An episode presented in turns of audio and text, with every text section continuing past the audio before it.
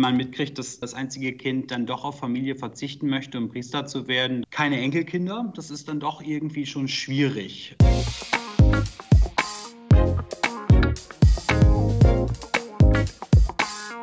Also es war schon echt irgendwie ein richtig erhebendes Gefühl, da auch auf dem Teppich zu liegen und zu wissen, es sind 150 Freunde, Familienangehörige etc. da, die einen auch im Gebet mittragen.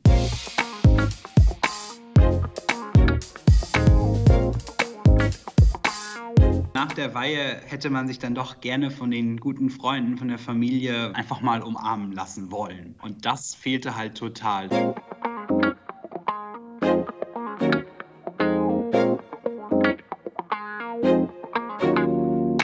Hallo und herzlich willkommen zu einer neuen Folge von Kannst du glauben, dem Podcast des Bistums Münster. Ich bin Ann-Christine Ladermann und freue mich, dass ihr dabei seid. Corona bedeutet für uns alle irgendwie eine total verrückte Zeit, in der ganz viel anders ist als sonst. Es gibt aber Menschen, für die fällt zusätzlich dazu noch ein ganz besonderes Lebensereignis in diese Zeit. Ein Tag also, an den man immer zurückdenken wird.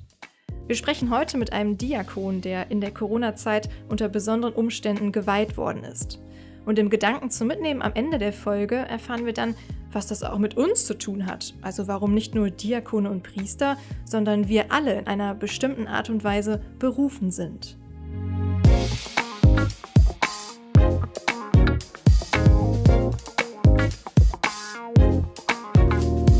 Heute ist Lars Schlamann am Telefon. Der 31-Jährige ist vor kurzem zum Diakon geweiht worden. Genauer gesagt hat er die Weihe am 10. Mai durch Bischof Felix Genn im St. Paulusdom in Münster empfangen. Ursprünglich war ein ganz anderes Datum im April vorgesehen, Ende April, aber durch Corona durften ja keine öffentlichen Gottesdienste stattfinden. Lange stand die Weihe auch auf der Kippe, die Umstände waren unsicher und natürlich war letztlich auch am 10. Mai längst nicht alles normal. Lars erzählt uns jetzt, wie er seine Diakonweihe in Corona-Zeiten erlebt hat. Hallo Lars. Hallo Ann-Christine. Gut zwei Wochen ist die Weihe jetzt her. Wie fühlst du dich? Hast du schon realisiert, dass du jetzt Diakon bist? Ähm, ja, das kommt alles so, glaube ich, Tag für Tag. Das ist immer irgendwie noch so im Schwinden oder im Werden. Ähm, ich glaube, es hat auch mit der Weihe keine totale Typveränderung stattgefunden. Ich bin und bleibe noch immer der gleiche. Ähm, aber ich habe jetzt schon gemerkt, in den ersten Wochen jetzt hier wieder in Großwelt, dass doch andere Aufgabenbereiche jetzt auf mich zukommen oder anstehen, die vorher noch nicht so angestanden haben. Vielleicht kannst du mal ganz kurz an dieser Stelle in ein paar Sätzen erklären, was überhaupt ein Diakon ist. ja, Preisfrage, super. ähm, ja, gar nicht so einfach, was eigentlich ein Diakon ist. Man könnte irgendwie einfach sagen, das ist so die Vorstufe zum Priester werden, aber ich glaube, das wäre definitiv zu wenig. Denn vielleicht müsste man sagen, so im Diakon ist quasi so das Amt des Dienens mit integriert. Also es geht darum, quasi zu sagen, dass die Kirche ein eigenes Amt hat, wo es um, das, um den Dienst am nächsten geht, an den Benachteiligten geht, an den Armen geht.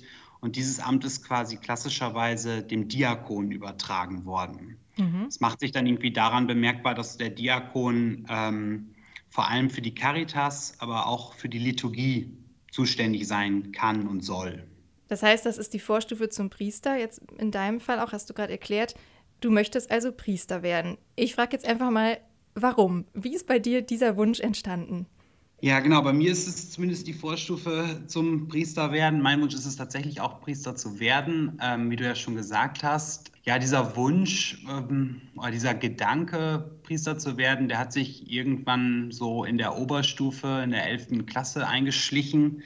Und ähm, seitdem wurde ich den irgendwie nicht mehr los. Und ähm, ja, ich bin selber so als Fahrkind aufgewachsen. Ich habe viel mit Messdienern oder in der Messdienerarbeit damals gemacht, selber als Messdiener. Ich bin in der Fahrgemeinde typisch aufgewachsen. Mhm. Ähm, ich bin von meinem Elternhaus her klassisch katholisch erzogen worden. Also für uns gehörte irgendwie Gottesdienst und Messbesuch, alles dazu. Und ähm, ja, irgendwann stellte sich dann mir halt auch die Frage, warum nicht eigentlich Priester werden? Mhm. Ja, und diese Frage hat sich irgendwie relativ lange in meinem Kopf festgesetzt. Und dann habe ich irgendwann gesagt, ich probiere es mal aus. Also, wenn du sagst, du hast, das hat länger gebraucht, der Prozess, du hattest das also länger im Hinterkopf und kann man sagen, hast dich nicht so richtig getraut oder wie könnte man das formulieren? Ja, ich habe irgendwie kurz nach dem Abitur überlegt, ich mache das jetzt oder ich möchte das gerne machen Und dann waren doch nochmal so diese Bedenken da, zu sagen, naja, ob das jetzt wirklich das Richtige ist, ob ich mich wirklich schon mit 19 Jahren, also nach dem Abitur, dafür entscheiden kann, zu sagen, ich verzichte auf eine Familie, auf eine Frau, ich verzichte auf ähm, so ein ganz normales, klassischen Studentenalltag. Das fiel mir dann doch sehr schwer. Mhm. Und dann habe ich erstmal gedacht, so, nee, ich muss erstmal angucken, was mir die Welt noch sonst bieten könnte.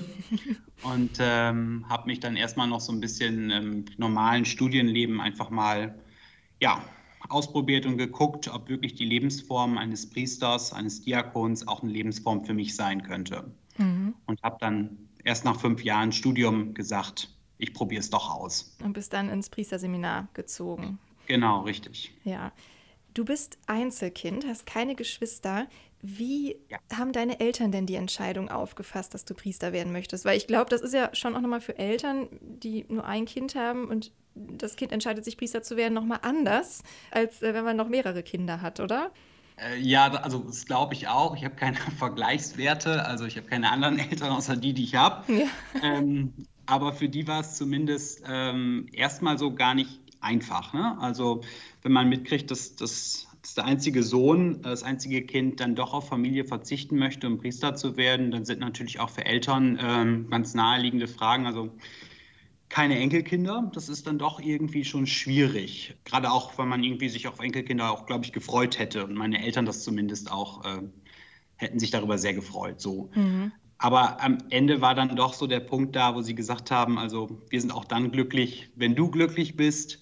Also geh bitte deinen Weg so wie du meinst, dass du glücklich werden kannst und willst. Mhm. Und da waren schon von meinen Eltern eine große Freiheit da, dass sie gesagt haben, mach das, was du für richtig hältst und wir unterstützen dich darin. Mhm.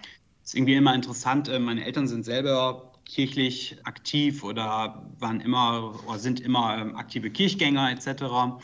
Aber ähm, ja, dass dann der einzige Sohn auch noch ähm, Priester werden möchte, damit hatte man dann irgendwie doch nicht so richtig gerechnet. Wahrscheinlich nicht. Aber gerade die Unterstützung von deinen Eltern war für dich wahrscheinlich ja. dann auch wirklich toll, diese Rückendeckung zu haben und den Weg zu gehen. Ne?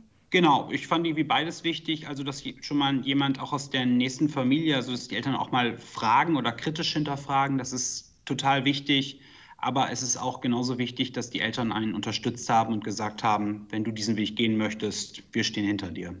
Es wurde ernst. Der Termin für die Diakonweihe stand dann fest. Der 26. April sollte es sein. Es stand auch schon fest, dass du alleine geweiht werden würdest. Es gab also jetzt keine anderen Weihekandidaten. Und dann kam das Coronavirus Anfang März. Wie hast du die ersten Wochen dieser Corona-Zeit verbracht? Ja, in den ersten Wochen, als so langsam dieser, dieser, diese Aufmerksamkeit auf Corona äh, größer wurde, ähm, hatten wir irgendwie viel Programm im Priesterseminar und ähm, ich war mit meinem Kurskollegen, der in Essen ähm, geweiht werden wird, auch tatsächlich gerade in Essen in den Wochen zu Studienwochen. Und der hat mir immer gesagt, so, oh, nicht, dass Corona noch unsere ganze Weihe durcheinander bringt. Und ich habe immer nur gesagt, oh, gelächelt und habe gedacht, so nein, so ein kleiner Virus, ähm, der bringt jetzt auch den Weihetermin nicht ins Wanken. Oh, oh. Und dann mhm. das auf einmal alles immer größer und man merkte auch, wie der Virus oder das Virus ähm, ja einfach äh, wirklich das komplette gesellschaftliche Leben lahmlegte. Ja. Und da merkte man auf einmal, ja, damit hatte man nicht gerechnet. Ne? Ja. Und dann war natürlich auch so im Hinterkopf vielleicht die Frage, also März, na mein Gott, bis April ist noch Zeit, vier Wochen, vielleicht ist das ganze Thema Corona dann erledigt. Mhm. Aber so langsam stellte man sich dann ja doch darauf ein, dass uns Corona noch länger beschäftigen wird. Und ähm, ja, dann rutschte auch langsam so der festgefügte Termin ist äh, Ende April so langsam in Abseits und man fragte dann doch, was ist die Alternative? Was hat dich in der Zeit, ich sag mal, am meisten belastet mit Blick auf die Weihe in diesen ungewissen Wochen? Ähm, ja, es war tatsächlich irgendwie so diese Ungewissheit. Ich ähm, konnte erst noch nicht richtig, also ich konnte nicht absagen die Weihe, weil es war, stand ja auch kein anderer äh, Termin zur Disposition. Dann war so die Frage, okay, vielleicht bleiben, bleiben wir doch bei dem Datum, dann aber unter anderen Bedingungen. Dann war so die Frage, ja, wie viele Leute kann man denn einladen, wenn wir es an dem Datum machen? Sind es dann nur 10, sind es dann 20, sind es dann 100? Ähm, also irgendwie konnte man überhaupt gar nichts planen. Und ähm, ja, die Frage wäre gewesen, wenn man es abgesagt hätte relativ früh, was wäre der Alternativtermin gewesen? Hätte es den überhaupt gegeben in diesem Jahr? Und das waren alles so Fragen, die man irgendwie ja, jeden Tag hatte. Als Weihekandidat ist es ja auch üblich, die Tage vor der Weihe als Exerzitien zu verbringen, also zurückgezogen an einem stillen Ort. Wie konntest du das dann umsetzen, als der Termin dann feststand und klar war, das ist jetzt die Woche vor der Weihe? Genau, vor der Weihe gibt es immer klassischerweise so stille Tage, ähm, heißt das. Die sollten eigentlich im Kloster Burg Dinklage stattfinden. Ähm, das ging natürlich oder es geht aktuell aufgrund von Corona nicht. Und dankenswerterweise hat sich dann der Bischof bereit erklärt, beziehungsweise die Verantwortlichen auch in der Ausbildung haben das dann organisiert, dass ich die Tage vor der Weihe von Dienstags bis Samstags ähm, im Bischofshaus ähm, verbringen durfte, um dann nochmal einmal mich komplett aus dem Alltag, so aus dem Priesterseminar rausziehen durfte. Ich konnte den großen Garten im Bischofshaus irgendwie nutzen und konnte dann nochmal viel einfach für mich selber nachdenken, beten und einfach so ein bisschen sich zurückziehen. Und das war rückblickend auch eine gute Zeit, also gute Tage zur Vorbereitung? Das war wirklich echt toll, weil man, ich habe mich, glaube ich, also wirklich intensiv nochmal mit dem Lebensschritt auseinandergesetzt. Ich konnte mich nochmal ganz intensiv auf die Liturgie vorbereiten, mir nochmal anschauen, was dort eigentlich gebetet wird, welche Handlungen dort vorgenommen werden. Und ähm, das ermöglichte einem schon nochmal ein sehr gutes Zugehen auf die Weihe. Dann war es endlich soweit. Die Rahmenbedingungen äh, wurden gesteckt. Ich glaube, 150 Gäste konnten im Dom dabei sein, oder wie viel waren es? Ja. 150, ja, richtig, genau. 150. Natürlich unter den geltenden Sicherheits- und Hygienebestimmungen. Ja. Wie hast du diesen Tag, deinen Weihetag empfunden? Ja, ich glaube, ich habe noch nie eine Liturgie so intensiv gefeiert wie diese Weiheliturgie.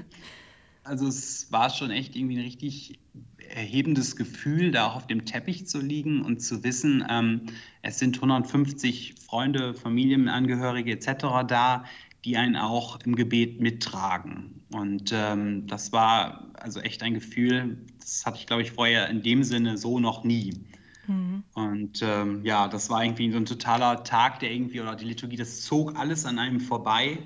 Und ähm, ja, die Tage darauf, ich muss sagen, mir sind echt noch viele Leute nachts noch äh, aufs Bett gekommen im positiven Sinne, die mhm. ich gesehen habe oder Erlebnisse, die man gehabt hat, kurze Gespräche bei den Gratulationen, die man gehabt hat oder so. Das war echt richtig intensiver, voller Tag, aber ein super schöner Tag. Den man dann erstmal Revue passieren lassen muss, ja. wahrscheinlich, ne? Ja. ja. Ähm, Gab es einen Moment, der besonders bewegend war, wo du jetzt sagst, so, wow, das war echt Wahnsinn? Ja, ich, ich sagte es gerade schon irgendwie, also während die Allerheiligen-Litanei ähm, gesungen wurde und man tatsächlich ausgestreckt auf dem Boden lag, mhm. ähm, das war für mich total eindrücklich. Ähm, also nicht nur von der Haltung des Liegens auf dem Teppich, aber tatsächlich auch irgendwie nochmal so die Anrufung der, der Heiligen und ähm, dem Gesang der Leute, die dort waren. Das war, glaube ich, für mich mit Abstand das eindrucksvollste Erlebnis. Durch Corona gab es natürlich trotzdem Einschränkungen. Äh, was hast du am meisten vermisst? Ähm, ja, so nach der Weihe äh, hätte man sich dann doch gerne von den guten Freunden, von der Familie, von denen, die da waren, einfach mal umarmen lassen wollen. Ja. Und das fehlte halt total, dass einem eigentlich niemand mal so ähm, ja, auf die Schulter klopfen konnte, die Hand geben konnte, einfach einen in den Arm nehmen konnte und drücken konnte. Und äh, das fehlte wirklich. Wie war das dann? Habt ihr euch einfach zugenickt oder das ist ja eine total absurde Situation irgendwie, so eine Gratulation, ne? Ja, es war ähm, alles, alles irgendwie abstrus. Ähm, die, die, Gratulanten zogen dann quasi an mir vorbei. Wir hatten Sicherheitsabstand und die Gratulanten selber haben Sicherheitsabstand gehalten und dann haben wir uns auf dem Innenhof des Priesterseminars ja getroffen. Da wurde eine Fläche abgesteckt, wo ich zu stehen hatte und wo die Gratulanten stehen mussten. Und dann konnte man zumindest durch Zunicken und durch ähm, ein paar freundliche Worte ähm, ja, sich gratulieren lassen und mal kurz austauschen. Mhm.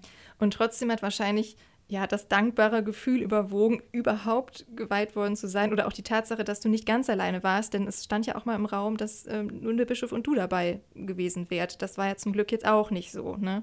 Ja, genau. Es stand mal im Raum, ob man das irgendwie auf irgendwie 20, also auf wirklich eine engste Familie und dann Bischof und entsprechend ähm, die Verantwortlichen aus dem Priesterseminar da sein sollten. Deswegen war ich wirklich froh, dass es jetzt vergleichsweise groß mit ähm, 150 Leuten gefeiert werden durfte. Und ich muss auch sagen, ich bin da sehr froh und sehr dankbar darüber, dass die Weihe jetzt nicht noch weiter nach hinten verschoben wurde. Denn angesichts von Corona können wir gerade eh nicht wirklich sicher planen. Und die Frage, wie gesagt, wenn man das jetzt auf August oder auf September oder so verschoben hätte, es gibt einfach keine Garantie dafür, dass dann wieder solche Liturgie, solche Feiern irgendwie wieder normal möglich sein können. Du bist jetzt wieder in Coesfeld. In der Pfarrei St. Lamberti hast du schon das letzte Jahr als Praktikant sozusagen verbracht, bis jetzt als Diakon zurückgekehrt und wirst dort auch wahrscheinlich bis zu deiner Priesterweihe im kommenden Jahr bleiben. Was wünschst du dir jetzt für die kommende Zeit? Boah, schwierige Frage. Was wünsche ich mir? Ähm, also ich wünsche mir schon, dass wieder so richtig in das gemeindliche Leben einzusteigen, auch wenn das jetzt unter Corona ganz anders aussieht als vorher. Das ist ja irgendwie skurril. Ich bin äh, vor Corona gegangen, da war noch alles normal, bin im Januar ins Priesterseminar gezogen und jetzt ist irgendwie alles äh, ganz anders geregelt. Aber ich freue mich jetzt irgendwie darauf, wirklich Menschen wieder begegnen zu können, mit Menschen mich unterhalten zu können, Seelsorger sein zu dürfen und jetzt auch Menschen irgendwie zu begleiten.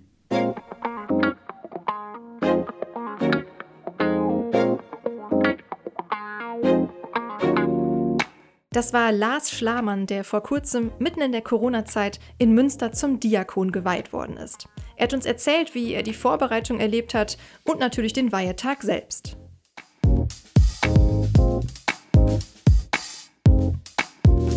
Bei Diakonen, Priestern und Ordensleuten spricht man ja gerne von Berufung. Sie sind dazu berufen, das zu tun. Aber gilt das wirklich nur für diese Berufsgruppen? Wir haben wie immer jetzt noch einen Gedanken zum Mitnehmen, in dem heute mein Kollege Martin Wissmann erklärt, warum wir alle berufen sind.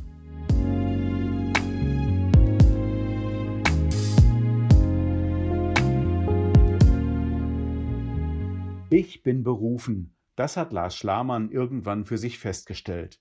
Wenn alles gut läuft, lässt er sich nächstes Jahr Pfingsten zum Priester weihen. Ich bin berufen, so etwas können und sollen aber nicht nur Priester sagen. In Münster in der St. Ludgeri-Kirche, da hängt ein Kruzifix, ein Kreuz mit einem Jesus, dem allerdings beide Arme fehlen, seit einem Bombenangriff im Zweiten Weltkrieg. Die Kirchengemeinde hatte nach Kriegsende entschieden, dass der Korpus so verstümmelt hängen bleibt und dort, wo früher die Arme waren, eine Inschrift angebracht, ich habe keine anderen Hände als die euren. Für mich heißt das, ich bin berufen, das zu sagen und zu tun, was Jesus vorgelebt hat. Ich bin berufen, aufmerksam zu sein, zu erkennen, wer was braucht, essen, trinken, was zum Anziehen, ein Bett für die Nacht, ein offenes Ohr oder sonst was. Ich bin berufen, barmherzig zu sein, statt wegzugucken, sanftmütig zu sein, statt aufzubrausen, Frieden zu schaffen, statt Konflikte zu schüren. In der Spur Jesu zu gehen, ist schon eine Herausforderung.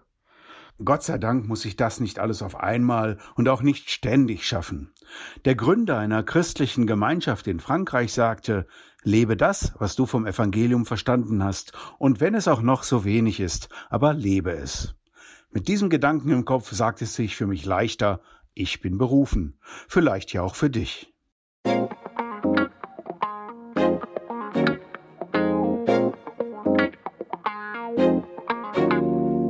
Das war Martin Wissmer mit dem Gedanken zum Mitnehmen. Ich bin Ann-Christine Ladermann. Wenn ihr auch die nächsten Folgen von Kannst du glauben nicht verpassen wollt, abonniert uns zum Beispiel bei Spotify oder bei den anderen Plattformen, wo es Podcasts gibt. Ich freue mich schon aufs nächste Mal. Bis dahin und bleibt gesund.